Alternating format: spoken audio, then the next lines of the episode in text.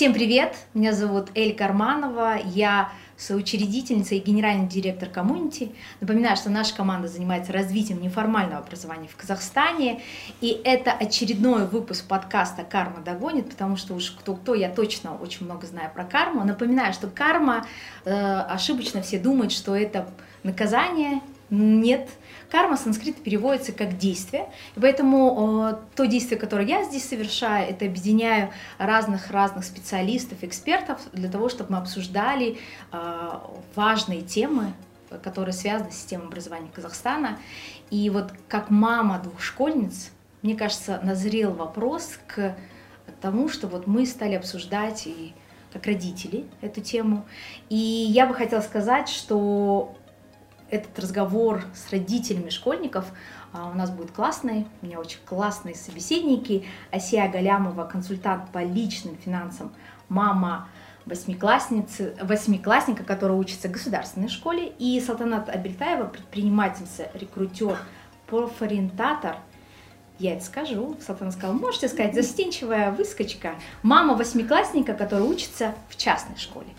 И мне кажется, обсудить вопросы, э, вопросы, связанные с системой образования, с людьми, которые задействованы так же, как и школьники, так же, как и учителя, э, это важно, это мы с вами, родители. Давайте поговорим на эту тему. И первый вопрос, э, чтобы так потихонечку зайти в тему родительства школьников. Скажите, пожалуйста, по поводу выбора школы. Как вы его делали для своих детей? А, был это осознанно или вынужденный выбор. Давайте пообсуждаем на эту тему. Ну, я могу начать. В моем, в нашем с, с мужем случае это был выбор. Мы его делали, действительно. Ну, то есть, а, точнее, мы сначала сделали неправильный выбор. Мы его отдали а, не в ту школу и не к тому учителю. Угу.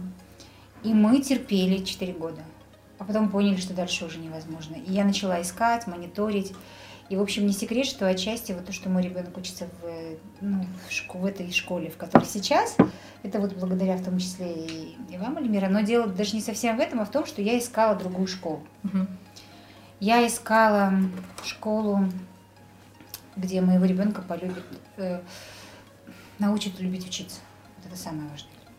Угу. Я хотела, чтобы у него загорелся глаз, потому что было совсем все как-то так, глаз потух угу. совсем. Это было главной целью. Я нашла школу, где есть поддерживающая среда. Вот это было самое важное. Асия, как вы сделали выбор? В моем случае немножко другая ситуация. Мы переехали с другого города, из Атарау. И для того, чтобы этот переезд, смена обстановки не были на него сильно повлияли стрессово, я искала школу как раз-таки там, где действительно несколько будет тепличные условия, будет комфортно, удобно. И выбрали частную школу. Это было в пятом классе. То есть до этого он тоже учился в государственных, в достаточно сильных школах. Но самое интересное, что за один год он все-таки у меня расслабился. Достаточно сильно, конечно, ему понравилось отношение учителей, как сама система была поставлена, что не нужно одевать эту школьную форму, он был счастлив, но при этом я заметила, что ответственность у него под, э, опустилась несколько. И после этого приняли решение перейти снова в государственную, чтобы все-таки он еще научился коммуницировать с разными людьми, с разными уча... ну, школьниками. Ну и сейчас поэтому мы в государственной. Ну, это классная тема, то, что мы сейчас и обсуждаем, что у вас разный опыт, потому что получается вот эта история, а, очень часто, когда родители вот стоят перед выбором в первом классе, какую школу пойти, они мне соцсетях пишут, что mm-hmm. лето это всегда каждый день кто-то, mm-hmm. какой-то родитель будущего первоклассника мне говорит, Эльмира, подскажи, вот эта школа или вот это. Я всегда говорю, вам нужно с ребенком пойти mm-hmm. в эту школу, оказаться в стенах этой школы, поговорить с администрацией, с учителями, чтобы он принял это решение, нравится это ему или нет. Потому что я, например, не могу сказать, что однозначно все государственные школы плохие или все частные школы хорошие, потому что каждый ребенок, он же вот ну, такой индивидуальный, и школа тоже бывает. Есть дети, которым государственная школа прям вот очень классно подойдет, mm-hmm. и потому что а, а, они и по характеру, да, и, и как раз все навыки, которые им нужны, mm-hmm. они там как раз будут развиваться. Вот, и поэтому мне бы хотелось спросить у вас, э, когда вы, вы делали выбор, и вот сейчас ваш ребенок еще находится в школе, да? Что самое главное для вас в школе? Это вот я, я знаю три кита, э, на которых держится выбор э, родителей. Это первое социализация, вторая академические знания. Кто-то говорит, для меня это важно социализация, бог с ней. Ну и третье это э, возможность его реализовываться в будущем. То есть он получит такие скиллы, навыки, которые после окончания школы ему пригодятся вот в, в реальной жизни. Давайте обсудим. Что важно? Ну, ну, потому что вы не только же родитель, да, вы же конечно. еще специалисты, давайте. Ну, в моем случае, да, социализация была на первом месте, то есть, чтобы он находил язык в разных кругах. И сейчас я вижу, что благодаря тому, что я боялась раньше перед... менять школу, и сейчас у него друзья из разных э, тренингов, с разных школ, и, в принципе, для него это уже не стрессово. И уже у меня план то, что, скорее всего, следующий год мы все-таки будем менять школу на более сильную. То есть mm-hmm. уже профилирующие какие-то дополнительные предметы мы будем. То есть для меня важна социализация, важно, конечно, академический вот этот важный уровень подготовки школьника. Ну и в дальнейшем смотрим уже больше на профессию. То есть сейчас уже тот возраст, когда он, в принципе, определяется, кем ему быть. И исходя из этого и подбираем школы, которые более сильны в данном направлении. Окей, хорошо. Султана? Ну, я, наверное, немножко повторюсь. У меня как бы у меня ситуация, у меня такой ребенок. у вас же двое детей. У меня двое. И, кстати, вот исходя из этих двух опытов, я э, вывела свою так формулу, скажем, успеха в школе. Вот у меня mm-hmm. такое сложилось ощущение, что детей в начальную школу надо отдавать в частную. А, значит, и, и наблюдать, какие у них есть способности, вообще какой у них характер. Почему? Потому что это вот, как э, сказала Асия, это, это адаптация, это такой мягкий вход. Вот. И самое главное, что там в частной школе можно нащупать их самые сильные стороны за эти вот 4 года. Да? Потому что в 7 лет непонятно, а вот в 9 уже, уже понять, в 10 уже понять. А вот потом надо на ребенка смотреть, и если у него есть эм, навыки и какие-то способности, то, конечно, уже дальше решать, куда он.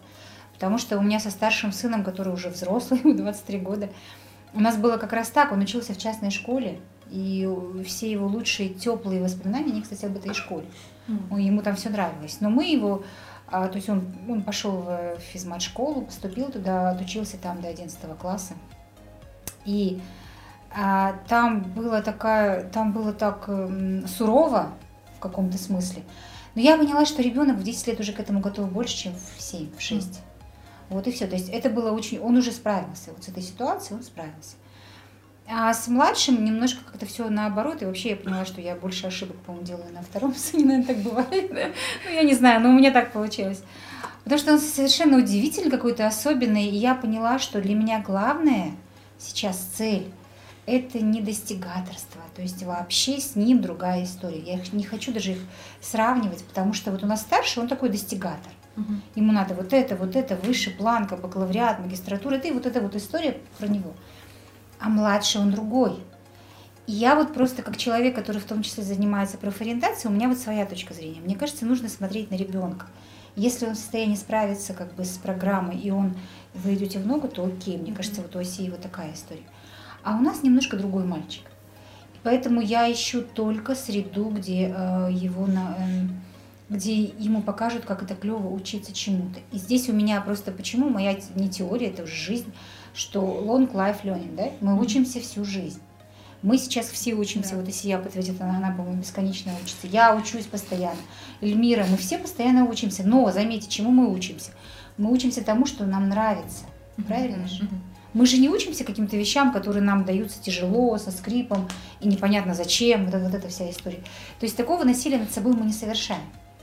Я сказала себе, зачем тогда совершать такое насилие по отношению к своему ребенку.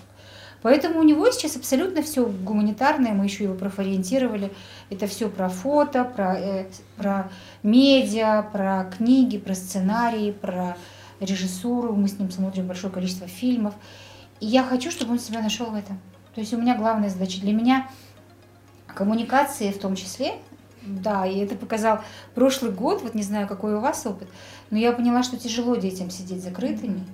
И это сейчас, про дистанционно. Да, да вот пока они на онлайне сидели, я даже разговаривала с, с директором школы, она говорит, это так смешно, потому что они, они вышли с, с пандемией в школу, дети, подростки особенно, вот очень важно понимать, это лет там 13-15, они вышли в масках с челками и в капюшонах. Вот они настолько были закрыты за эти полтора года. И она говорит, так смешно получается, когда он капюшон в школе снял, говорит, мы уже радуемся. Он капюшон снял. Челку, говорит, откинул, о, ура, э, видно глазки человека, видно. На самом деле, как бы, э, важна социализация, невероятно важна. Но для меня главное, вот, чтобы в этой школе появились такие люди, которые э, скажут, блин, как покажут, как это клево учиться. Угу. И тогда он будет учиться всю жизнь. Вот смотрите, я думаю, что вы не будете с этим спорить, что родители э, очень часто это такие очень тревожные э, люди. И я хочу сказать, что я про свой опыт, да, что у меня, когда дочке было три года старше, я думаю, вот еще три года я должна пойти в школу, у меня богатейший отрицательный опыт вот именно в школе, про, про буллинг и так далее. Я три школы поменяла. Лично? Да, личный мой опыт. И поэтому я подумала, боже, вот она такая тепличная, как, что это сложится. И когда я говорю про тревожность, то мне бы хотелось э, с вами обсудить еще одну большую такую тему важную. Это что именно беспокоит вас в современной системе образования? Давайте поговорим на эту тему. Ну, Асия, может, начнет, я пока подумаю с мыслями. Но если коротко про тревожность, так как я действительно прохожу много тренингов, очень нравится психология, в какой-то момент мне сказали, когда мама тревожна, она не верит в своих детей. И эта тревожность, она а, перекрывает всю дорогу, все будущее детям. И в этот момент, наверное, прошла, началась моя трансформация. Я учусь до сих пор отпускать сына без э, тревог, без страха, без сомнения, что у него что-то там произойдет, не получится. Это касательно тревожности, то есть она действительно очень сильно влияет. Поэтому уже отдавая или отпуская его куда-то, да, допустим, ездить на тех же автобусах, искать маршрут, он все это делает самостоятельно, именно с верой, что он все равно все это сам сможет сделать. А то, что не нравится в образовании, ну, вызывает тревогу. Вызывает тревогу, в первую очередь, понимая, что то образование, которое сейчас дается, оно уже не актуально совсем. Когда мы сейчас находим новые ниши, даже открывать бизнес, да, себя как-то находить в поиске, информация обновляется каждые буквально два года сейчас. То, что я проходила тренинги, я понимаю, что сейчас это уже не работает. И у меня вот это сомнение, а что сейчас дается в школе, что ему действительно понадобится. То есть очень много, что нужно вводить уже на сегодняшнем этапе угу. в систему образования, что-то явно нужно перестраивать. Вот буквально последний тренинг был в воскресенье, когда нам сказали, вот это 11-летнее образование, и его вели еще, наверное, несколько сотен лет назад. Ну, чуть больше ста лет назад. Оно сейчас насколько нужно? Если мы сейчас получаем профессию буквально за полгода, мы можем ее обкатать, э, практиковать, и это вот успеваем это все ввести и использовать в течение полугода. Что сейчас людям, детям дают в 11 лет, и уже просто впихивают новые какие-то предметы, но не все это можно использовать в жизни. Ну вот, вот эта тревожность именно в образовании, она есть. я сейчас понимаю, что параллельно мы опять я его также отдаю в другие тренинги, и я вижу и слышу, что он обучается тому же, что и я. Угу. И это для меня ценно, что вот сейчас мы с ним на одной волне. Если я правильно слышу, вас беспокоит, что дают сейчас в школе, да? да? да. И как? Как э, волнует или нет? Ну как это, потому что это также преподаватели, которые привыкли, естественно, учить по-старому. Угу. То есть сейчас нужно апгрейд делать капитальный этом случае. То есть все должно быть в ногу со временем. Салтанат, присоединяйся к нашему разговору. Что беспокоит в современной системе образования? Меня беспокоит то, что несмотря на зая... такую заявленную инновационность э, нашего образования, оно по-прежнему занимается тем, что оно впихивает в знания в ребенка. Угу. Причем, а, ну да, окей, это делали мы, на самом деле, да, и я вот мне интересно наблюдать, что мы, когда учились в школе, в нас тоже, по сути, ну, вдалбливали, ну, кто-то кто объяснял, кто-то пытался, чтобы мы поняли, а кто-то условно вдалбливал, мы запоминали параграф там от такого до такого, ну, все это помнят. Вот, но окей, мы в то время, у нас ничего этого не было, мы жили в другое время. А сейчас это уже настолько не актуально, с, с одной стороны. Вот сейчас не меняется, ну, меняется картинка, да, условно говоря. Если это было раньше там, английский язык, это были какие-то орфограммы, это была грамматика, то сейчас это, это много картинок, это много визуализаций. Но суть не меняется, вдалбливание. Ну, то есть э, в голову, условно говоря, вбивается, голова наполняется знаниями. Да? Эти знания, безусловно, нужны, но я я про, как, ничего нового не скажу, я про специализацию, тоже мы с сыном обсуждаем. Он почему-то себе вбил голову, что ему надо в 11 класс, идти в 10. Он, он сейчас восьмом, и, в принципе, 9 класс он может уйти из школы. А я говорю, это не обязательно абсолютно. Ты можешь уйти после 9 класса. Меня э, беспокоит, что школа как бы очень медленно трансформируется, при том, что я очень много жалоб слышу про то, что у нас идет такая жестокая трансформация школы, что я заметила там и отток населения связан с этим в том числе, да, очень многие люди уезжают. Э, в частности, вот, например, люди уезжают в Россию, потому что считают, что русский язык там сейчас безобразно преподается. Но для меня это большой вопрос, лучше ли он раньше преподавался. То, что мы учили орфограммы и как пишется ся и ся, вот что мы помним все, это жи и ши пишется с буквой и. А я сейчас вижу людей, которые пишут жи, жил через букву и. И им это не, не мешает жить абсолютно. То есть кто сказал, что тот русский язык был гораздо эффективнее, чем нынешний русский язык? А вот. Меня беспокоит то, что вот нет развития гибких навыков у детей. То есть в школах, ну даже в частных, хотя он в нашей школе, где учится сын, там много для этого делается, но тем не менее там еще такое поле непаханное, это раз. А второе, меня беспокоит э, сама личность учителя. Объясню почему. Потому что, э, смотрите, вот в советское время у нас были учителя, помните, да, в такой авторитет, mm-hmm. да, мы их уважаем. Потому что, в общем-то, на самом деле учитель был авторитет. Да? А потом наступили вот эти вот времена, и получилось так, что я сейчас такие, наверное, примитивные вещи говорю. В педвузы стали поступать те, кто там не добрал баллов там, на, ну куда-нибудь, не знаю, в условный нархоз. А, и профессия стала очень непрестижной, да? Вы про то, кто сейчас нам преподает да, в школах? это раз. А во-вторых, я все-таки про личность учителя. Вот у нас, и я, я специально вот до эфира смотрела разные передачи на эту тему. За 30 лет нашей независимости у нас сменилось 13 министров образования. И каждый раз это какая-то новая реформа. И каждый раз там все, там мы, наши дети, племянники, там еще кто-то, как бы мы все всему этому подвергаемся. То есть на самом деле а, тут важно, мне кажется, заниматься престижем. Вот говорят, давайте повысим учителям заработную плату. Тут же зачем? Если они, как это, если у них нет призвания, зачем они идут в школу? Угу. Вопрос в том, что это ведь цепочка. Почему нам надо поднимать им заработную плату? Потому что если им поднимать заработную плату, то это, эта работа станет престижной. Поступать в вузы станет сложнее, конкурс будет больше. Значит, в вузах останутся сильные. Вот не аутсайдеры по умолчанию, те, кто больше никуда не попал, а в вуз пойдут сильные э, преподаватели, соответственно, как бы, а вот эта вот конкуренция будет выше. К нашим детям придут совершенно другие люди. Поэтому и про личность вообще, вы знаете, любую крутую реформу, вот это мое мнение, может испортить человека. Угу. Я просто вот объясню, э, как, вот, как я это в бизнесе вижу. Да? Вот у меня есть э, мои коллеги, врачи. Я четко знаю, что у врача такая задача не только там вылечить, но еще и психологически поддержать. И для меня мои сотрудники это вот фраза счастливый сотрудник, счастливый пациент, клиент, угу. да? Такая же аналогия в школе. Счастливый учитель, счастливый школьник. Угу. И вот эта, эта вот ниточка, она для меня абсолютно однозначная. Я всегда думаю о том, что если в нашей школе будут работать счастливые люди, которым еще покажут и научат, и вот все эти гибкие навыки у них, да, и эмоциональную компетентность они повысят и так далее, то тогда даже самые плохие реформы можно подать хорошо. А если у нас останутся люди, которые дорабатывают, которые там еще чего-то, тогда, конечно, даже самую классную реформу можно просто завалить, какая бы она ни была. Окей, okay, я вас слышу. И вот от темы про счастливых учителей давайте потихонечку перейдем к нашей главной теме. А, вот это сравнение, мне бы хотелось все-таки, чтобы мы его сделали.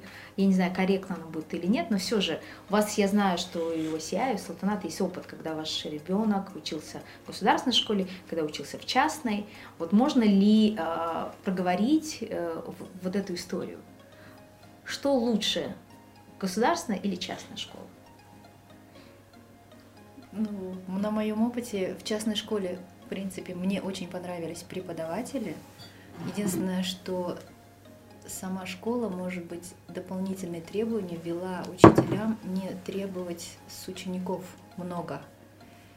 И был там случай, что действительно учительница ушла сама, потому что не, ну, не смогла войти в эту систему.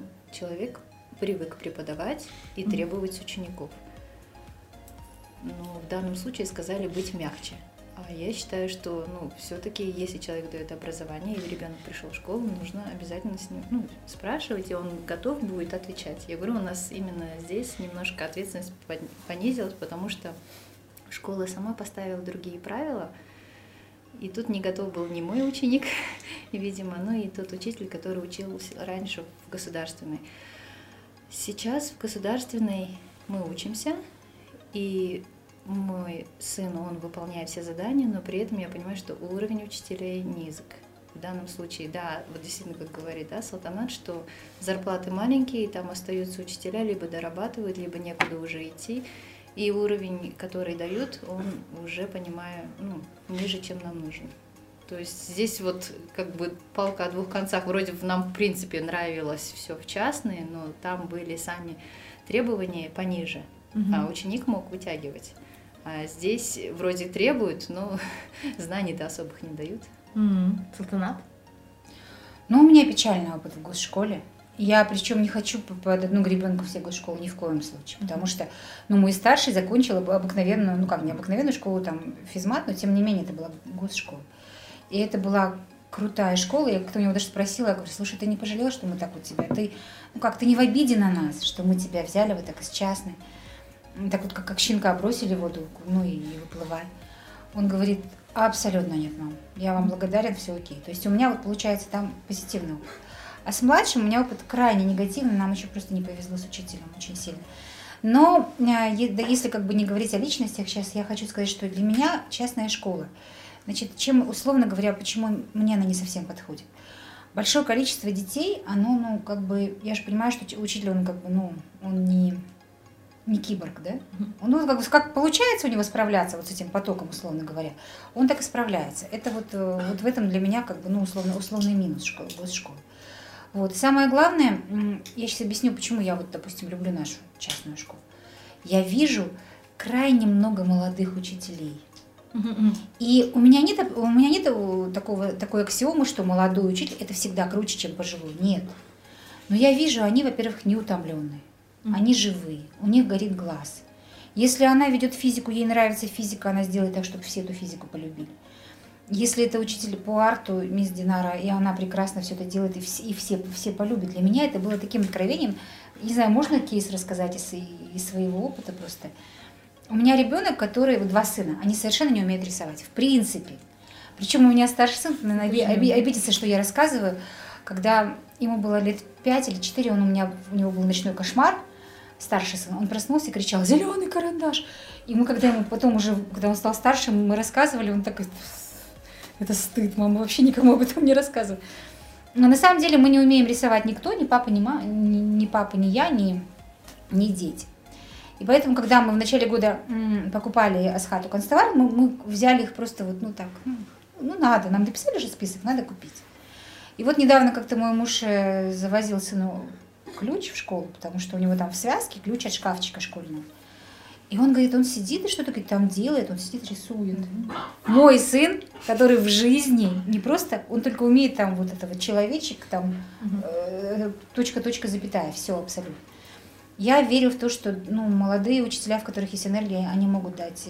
И вот частная школа, она привлекает. Я вижу молодые такие ресурсы, которые приходят в эту профессию осознанно. Вот они, интересно, они приходят, понимая, что они будут учить детей. Мне кажется, это круто вообще. Поэтому в этом смысле вот мой второй опыт с частной школы, он получился лучше. И, конечно, я, я решила, что просто вот наша миссия как родителей найти, э, помочь ему найти с помощью школы, в том числе то, что ему нравится, и пусть он двигается в этом направлении.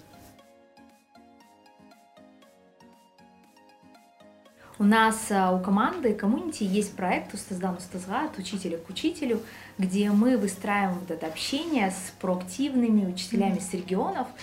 И то есть у меня практически вот каждую неделю есть там а, инициативы, ивенты, в том числе онлайн, когда мы общаемся. И когда я а, обсуждаю историю вот частной государственной школы, mm-hmm. их опыт, почему в основном вот проактивные учителя в регионах, они работают в госшколах, мне вот это тоже интересно то я столкнулась с очень интересной а, такой констатацией факта про регионы, что учитель, особенно если он востребован, на него идут, например, в госшколу, mm-hmm. да, а, почему он потом не переходит в частную, потому что разница, во-первых, зарплаты не такая большая в частной mm-hmm. и государственной в регионе, а во-вторых, э, бытует это мнение, я думаю, что оно тоже как бы на, на чем-то основывается, что в частных школах, вот в регионах такая история, это всегда либо очень избалованные дети и очень токсичные, сто процентов, практически всегда токсичные родители, и поэтому э, вот он такой заслуженный, классный учитель, и не хочет идти в частную школу, даже пускай будет нагрузка меньше, но получается он теряет э, почет и уважение и сталкивается э, с вот этой историей, когда постоянно надо убеждать. Ну, опять же, это, да, это разговор, который мы ведем мол, родителям и выстраивать диалоги. И еще есть такая история, что э, многие учителя современные, особенно после пандемии, рассказывают вот эти истории, что очень тяжело выстраивать э, какие-то, ну не знаю, границы с родителями, mm-hmm. потому что условно они устают, приходят домой в 7-8 вечера, э, и потом начинаются эти звонки, смс от родителей до ночи. И, и получ... частных школах? Да, да, да. Mm-hmm. И получается, что э, родители, ну как бы родители причина, почему в регионах Э, учителя держатся за свое место в госшколах и почему очень редко идут э, в частные школы. Вот я хотела бы услышать про это. Вот каково вам в нашем комьюнити родителей? Всегда вы можете найти общий язык, не знаю, в государственной школе, в частной школе, с другими родителями. И как вы, ну, может быть, какие-то есть лайфхаки, чтобы не сталкиваться с этой историей? Ну, у нас так и получилось, честно говоря. Я почему и приняла решение уйти с частной школы, потому что такой кейс и случился. Когда наша классная руководитель, она мне очень нравилась, и, в принципе, решение перейти я сделала, потому что познакомилась с ней ранее, и она сказала, я вот буду учить в этой школе. Мы пошли за ней, мы даже пошли не в школу, мы пошли за этим учителем. И зная ее профессионализм, вот как раз-таки родители повлияли на то, что а, вот это было, не было границ. Родители начали где-то, наверное, переходить э, границы определенные и как раз-таки наседать, как я увидела по чату, да, на учителя, то есть э, требовать что-то больше, чтобы какого-то особого внимания к своей, именно к своему ребенку, да. И вот это не понравилось и учителю, она в конечном счете ушла. И ушли мы тоже за ней, потому что я поняла, ну, все-таки нужно придерживаться определенных правил. Учитель всегда нужно его ставить выше. Родители должны все прислушиваться к мнению родителей. Есть внутренние правила школы, и не всегда, как мы всегда субъективны по отношению к своим детям. Мы всегда считаем, что наш ребенок прав, только он такой хороший, не прислушиваемся к другим мнениям. Вот это прям сильно было видно ну, в определенном случае. И, наверное, после этого я приняла решение уйти в государственную, где таких случаев, кстати, не было у нас. В наших чатах государственных школ все очень адекватно. У нас менялись тоже ну, классные руководители, принимали все по-доброму, все очень адекватно. Ну вот у меня такой получился ну, как бы случай. Светлана, давайте обсудим границы. Как с другими родителями выстраиваете границы? Ну, я у меня вообще с этим нет проблем, на самом деле, в этой школе, абсолютно. Угу. А, больше того... Потому что нет чатов?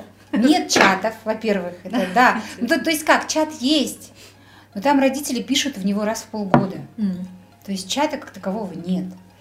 Это раз. То есть вот чат родителей, прям это, я этим не страдаю. Это первое. Второе.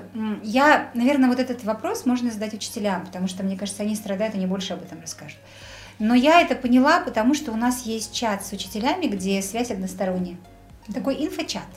Они нам скидывают информацию, и, соответственно, как бы мы не можем туда писать. И когда я спросила нашего куратора, почему так, она говорит, ну, вы понимаете, есть как бы люди, которые начинают писать много не по делу, мы, мы информируем в этом чате. А все, что волнует, можно уже писать э, в личной переписке, и это, по-моему, правильно абсолютно, потому То что... Есть, когда эволюционируем мессенджеры, да. и появилась вот эта история, что только администратор чата может что-то писать. Да, и это правильно, легче. да, потому что вот смотрите, у нас был чат родителей, там условно в каком-то классе, и все адекватные, но обязательно находится какая-нибудь одна мама, которая исправно пишет, ее возмущает каждый факт, э, случившийся в школе и так далее. То есть вот это вот очень круто. А если вообще на эту тему порассуждать, то я бы сказала так. Мы как общество, мы развиваемся, слава богу, мы постепенно как сказать, становимся все более воспитанными, что ли. Меня вообще вот в, в взаимодействие взрослый ребенок, знаете, что напрягает? Что вот раньше было время, не знаю, вот как вот ваше, но вот мое точно, обесценивался ребенок. Угу. Ну, вот так, может быть, э, грубо говорить, но правда, там, значит, если что-то не так, то сначала его в школе отругал директор, учитель, а потом еще дома родители. Угу. Ну, вот такая была история, да? да? Вот там в шкафах прятался от мам после собрания и так далее. А сейчас обесценивается, почему такие весы, да? Угу. Влево или вправо. А сейчас обесцениваются учителя. Это же неправильно. И мне кажется, что наше общество, оно постепенно развивается в этом смысле и воспитывается. И я вижу сдвиги, то есть я уже сейчас в чатах вижу сдвиги, я понимаю, что все меняется. Когда вот в начальной школе, в госшколе, фу, в частной школе учился мой старший сын, а это я сейчас скажу, какой год, это, в общем, давно было, в общем, давно это было, 95-й год. Тогда я действительно была, сидела на собраниях, и там, допустим, заходит учитель, и он перед нами стоит, как школьник, отчитывается, и там еще какой-нибудь папа, там большой такой верзила заднего ряда, еще там ему высказывает ряд претензий, почему там с моей девочкой отдельно не позанимались. Сейчас как бы такого нет, да, и вот этот статус учителя, я, например, считаю, что учитель, в принципе, не должен там выбегать перед родителями и отчитываться. У нас в школе, и вот в той школе, кстати, где учился в госшколе мой старший сын, очень хорошая практика дня открытых дверей. То есть mm-hmm я физик или математик, я сижу в своем кабинете, и по времени ко мне заходят эм, родители, и, я им, и мы с ними беседуем на тему их детей. То есть вот этого, что я стою, отчитываюсь, у меня там коленки дрожат, и кто-то там еще на меня наезжает, вот этой истории в нашей школе нет. Мне кажется, это тоже достаточно уважительное отношение. В общем, мне кажется, что нам как общество надо доразвиться. Можно вот, кстати, на тему, на тему доразвиться. Вот э, у нас такой разговор на троих активных мам-школьников, поэтому мне хочется спросить, э, больше даже не спросить, давайте такой маленький подыток, подыток сделаем, что точно родителю школьника не нужно делать? Вот есть какие-то вещи, которые, потому что, может быть, некоторые родители это делают, даже не понимают о том, что они нарушают чьи-то границы, или, условно, вот эти каждый раз праздником поздравлять в чате, это вообще какой-то, ну, просто much. Потому что у нас у всех там по 30 чатов, и, все, и просто, да, это, это утомляет, и плюс это, не знаю, там, а, память телефона забивается. Поэтому давайте с вами какой-то, не знаю, топ-5, что точно родитель школьника не должен делать. Что думаете? Родитель школьника не должен с ним уроки делать. Это вот первое, мне кажется. Вот это да, прям закон. Да, вообще. Я считаю, От, что отнимать опыт должен. или вообще что? Он должен дать возможность человеку, э, своему ребенку взять на себя эту ответственность. Угу. Вот это вот для меня важный момент. Поэтому, когда мне в госшколе учитель говорила в начальной школе, вы обязаны, каждый... меня как-то это ломало. Я, я думала, ну это как-то не укладывалось в мою систему ценностей. Не потому, что я, со мной уроки не делали, потому что я, я понимала, что это как-то не так работает вот э, не должен уроки делать как бы за своих детей или со своими детьми. То есть помочь, если спросили, да, угу. но не более того. А что должен делать? Должен, мне кажется, любой родитель э, не имеет права обесценивать и унижать учителя. Угу. Но а давайте про действия. Какие действия точно будет обижать и унижать не может, э, не может, э, значит, ну, кричать, не может кричать, угу.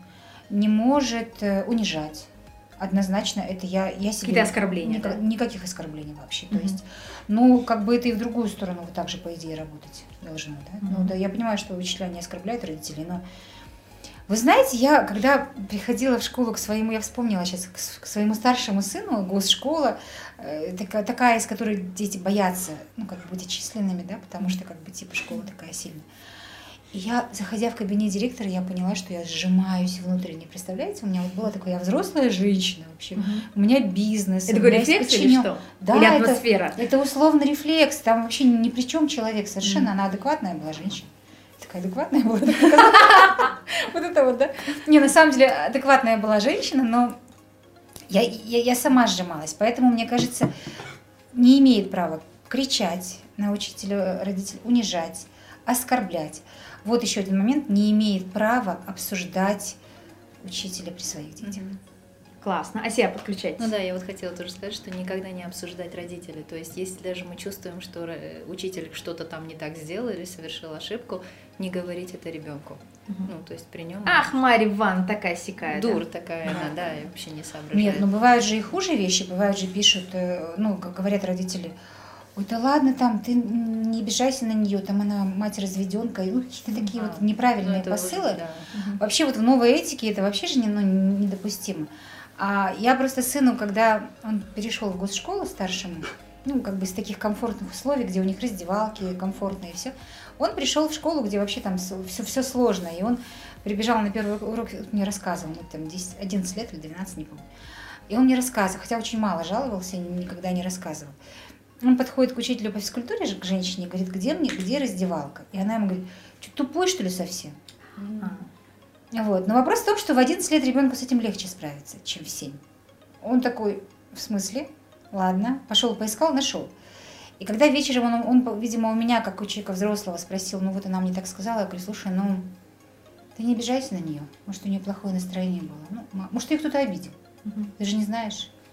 Говорю, ты... Он такой, вот она такая сякая. Я говорю, ты не обижайся, потому что, ну, всякое бывает. То есть вот это вот не унижать учителя, не обесценивать его в глазах э, ребенка, потому что а, тем самым мы себе, мы, родители, са- сами себе очень плохую службу сослужим, мне кажется, на самом деле. Потому что потом мы воспитаем нытика, э, уверенного в том, что там все зло в мире вот в людях вокруг, вокруг тебя, а не в тебе самом, на самом деле. Ну, то есть какой-то такая, такой момент тонкий, мне кажется.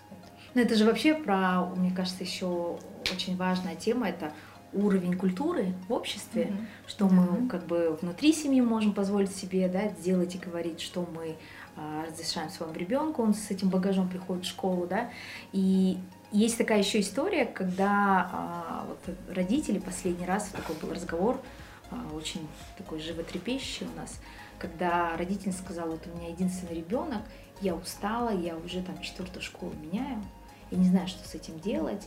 И этот вопрос, вот тоже мне интересно, вот когда вы сталкиваетесь с негативом, что с этим делать, как вы как, вот приходите, там, негатив со стороны а, учителя, администрации школы, от стороны других родителей, да? По отношению Да, к себе. К себе, Вот к себе негатив? и к, моему, к там, своему ребенку. Да? Очень часто, э, ну, в смысле, есть такое, такая история, мы понимаем, что роди- родитель берет ребенка и переводит в другую школу. Есть, конечно, ну, в смысле, специалисты, когда подключаются к этому вопросу, говорят, ну, нужно как-то вот и... от себя не уйдешь. Да, собой заниматься и понимать, да, что нет идеального мира, Мгм. это тоже вопрос социализации и так далее. Мне хочется по- послушать у вас вот под конец нашего разговора по поводу негатива вокруг и вообще, ну нет ни идеального мира, что делать, менять постоянно школу, искать свою лучшую или э, как с собой работать, тогда как? Ну, Ну. Да, давайте. Давайте. Ну, в нашем случае поиск школы всегда идет из потребности к ребенку. То есть мы не убегаем от какой-то проблемы, мы просто находим более лучшие для него э, условия в текущий момент. Если ему чувствую, что нужно развиваться больше, и эта школа не может ему дать, тогда мы идем дальше. Но это не из-за того, что были какие-то проблемы да, в предыдущей школе. А касательно того, что вот как вообще справляться, в принципе, таких не было ситуаций, когда нужно было ребенка защищать или идти разбираться с учителем, но всегда говорилось, что не отвечай э, грубо, в первую очередь. Конечно, никогда не переходим на личности, но при этом не позволяй себя обидеть. Это по отношению ко всем. То есть, если даже тебе что-то сказали жестко, ты можешь спокойно сказать в ответ, ну, пожалуйста, не называйте меня так или не разговаривайте со мной так. Но поговорить это более по-взрослому, попытаться договориться. Сейчас он уже понимает, что можно договориться. А с этим подходом, ну, опять-таки, не убегаем от проблем, а вот договариваемся. М, Так. Салтанат, что думаете? Ну, я думаю, что у нас был негативный же получается. Мы ушли оттуда. Но если, как бы, наверное, поступки за себя говорят. Я почему говорю, потому что мне кажется, и, и это тоже такая крайность, когда ты терпишь, и потом, и потом ребенок ходит э, всю свою жизнь к психологу, да, решает эту проблему. Либо ты когда постоянно меняешь. Вот и есть ли какое-то у вас внутри понимание, когда можно еще потерпеть, а когда вот нельзя? Когда нельзя Я терпеть? думаю, что а, нельзя терпеть откровенный действительно буллинг со стороны учителя. Это было в нашем случае. Мы, мы терп- Ну как мы, мы терпели? Мы терпели, потому что ребенок там начал заикаться, и он отказывался уходить в такую школу. То есть мы, мы, мы там уже ему с класса третьего, со второго говорит, давай мы, мы уйдем в частную школу, мы себе можем это позволить, в принципе. Вот, но он сказал, мама, нет, потому что здесь меня, по крайней мере, знают, а там я буду посмешищем. И вот это вот еще два года у нас тянулось, мы не могли найти в себе силы его перевести. Поэтому э, я вот, кроме этого опыта, у меня не было негативного. Я думаю, что так. А э, решение конфликта это всегда как бы работа двух сторон. Но рассчитывать э, во многих школах на адекватное руководство, это вот, ну, сейчас пока это иллюзия. То есть это такая утопия даже, скажем, да. То есть я даже скажу больше. Вот я сказала, что для меня главное в школе личность учителя. Не только личность учителя для меня важна. Для меня важна личность директора ну или управленческой команды, потому что бывает там, не знаю, акционеры в этой школе, mm-hmm. да, еще кто-то, э, ну в, ча- в частных школах имеется в виду. И для меня очень важна личность, личность учителя, потому что вот с чего у нас начинает новый директор в школе, когда приходит? Он проводит педсовет, начинает там все это смотрит, кто-то там туалеты начинает проверять, да, типа там какие туалетные комнаты, кто-то финансы смотрит у школы, там еще кто-то что-то.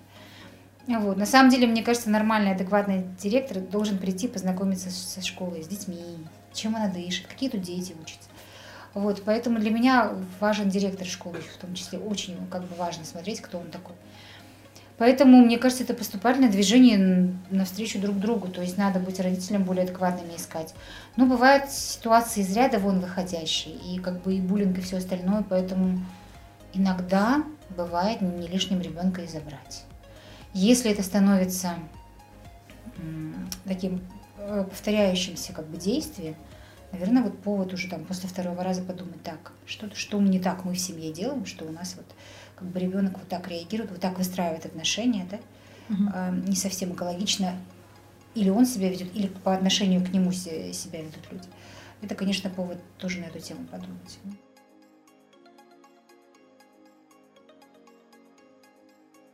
Ну что, дорогие активные родительницы школьников, давайте небольшой подыток сделаем а, к концу нашего разговора.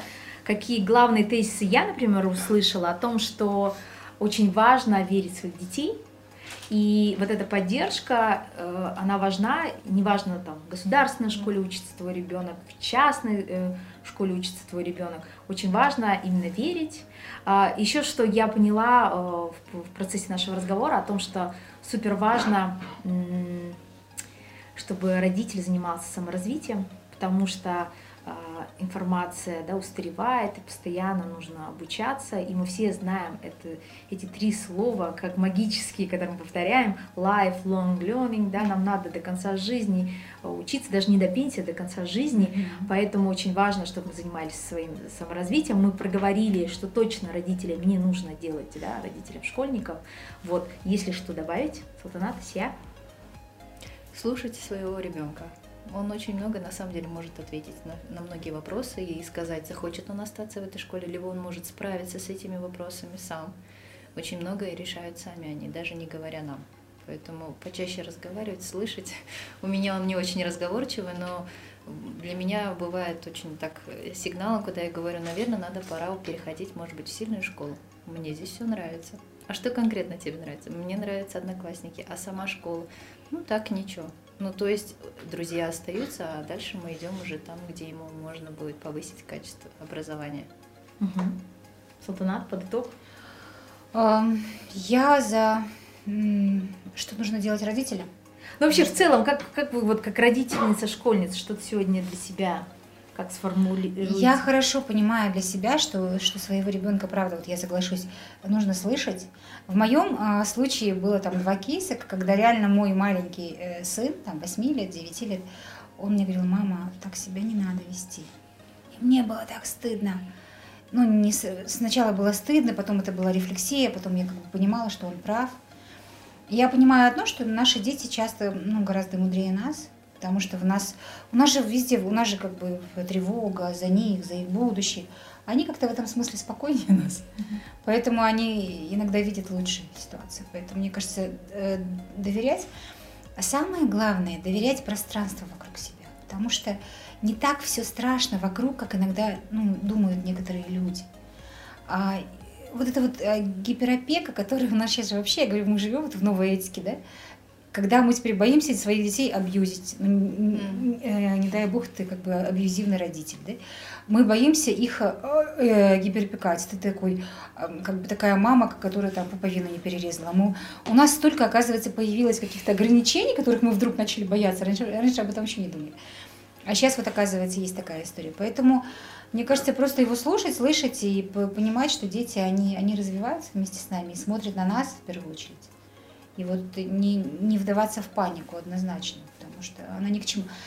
Юлия Меньшова как-то в интервью сказала, она говорит, у нее есть такая э, сеть истории, она сказала, каки- какой надо обладать невероятной гордыней, Мгм. чтобы думать, что ты можешь все контролировать. Это, это надо быть невероятно горделивым человеком, потому что очень многие вещи как бы протекают помимо нашей воли и наших планов. Ну и не дружить с реальностью. Так тоже Да. можно. Да? Да. И как бы иногда как бы абсолютно э, доверять пространству, и оно покажет, что оно очень экологичное в большой степени. Друзья, это подкаст «Карма догонит». И сегодня мы говорили а, с родителями про школьное образование, про государственные школы, про частные школы. Присоединяйтесь к нашей беседе. Вы можете в комментариях а, поднять другие вопросы. Возможно, мы в это короткое время не успели все осветить. А, напоминаю, меня зовут Эль Карманова. Э, встретимся буквально через недельку. Пока-пока.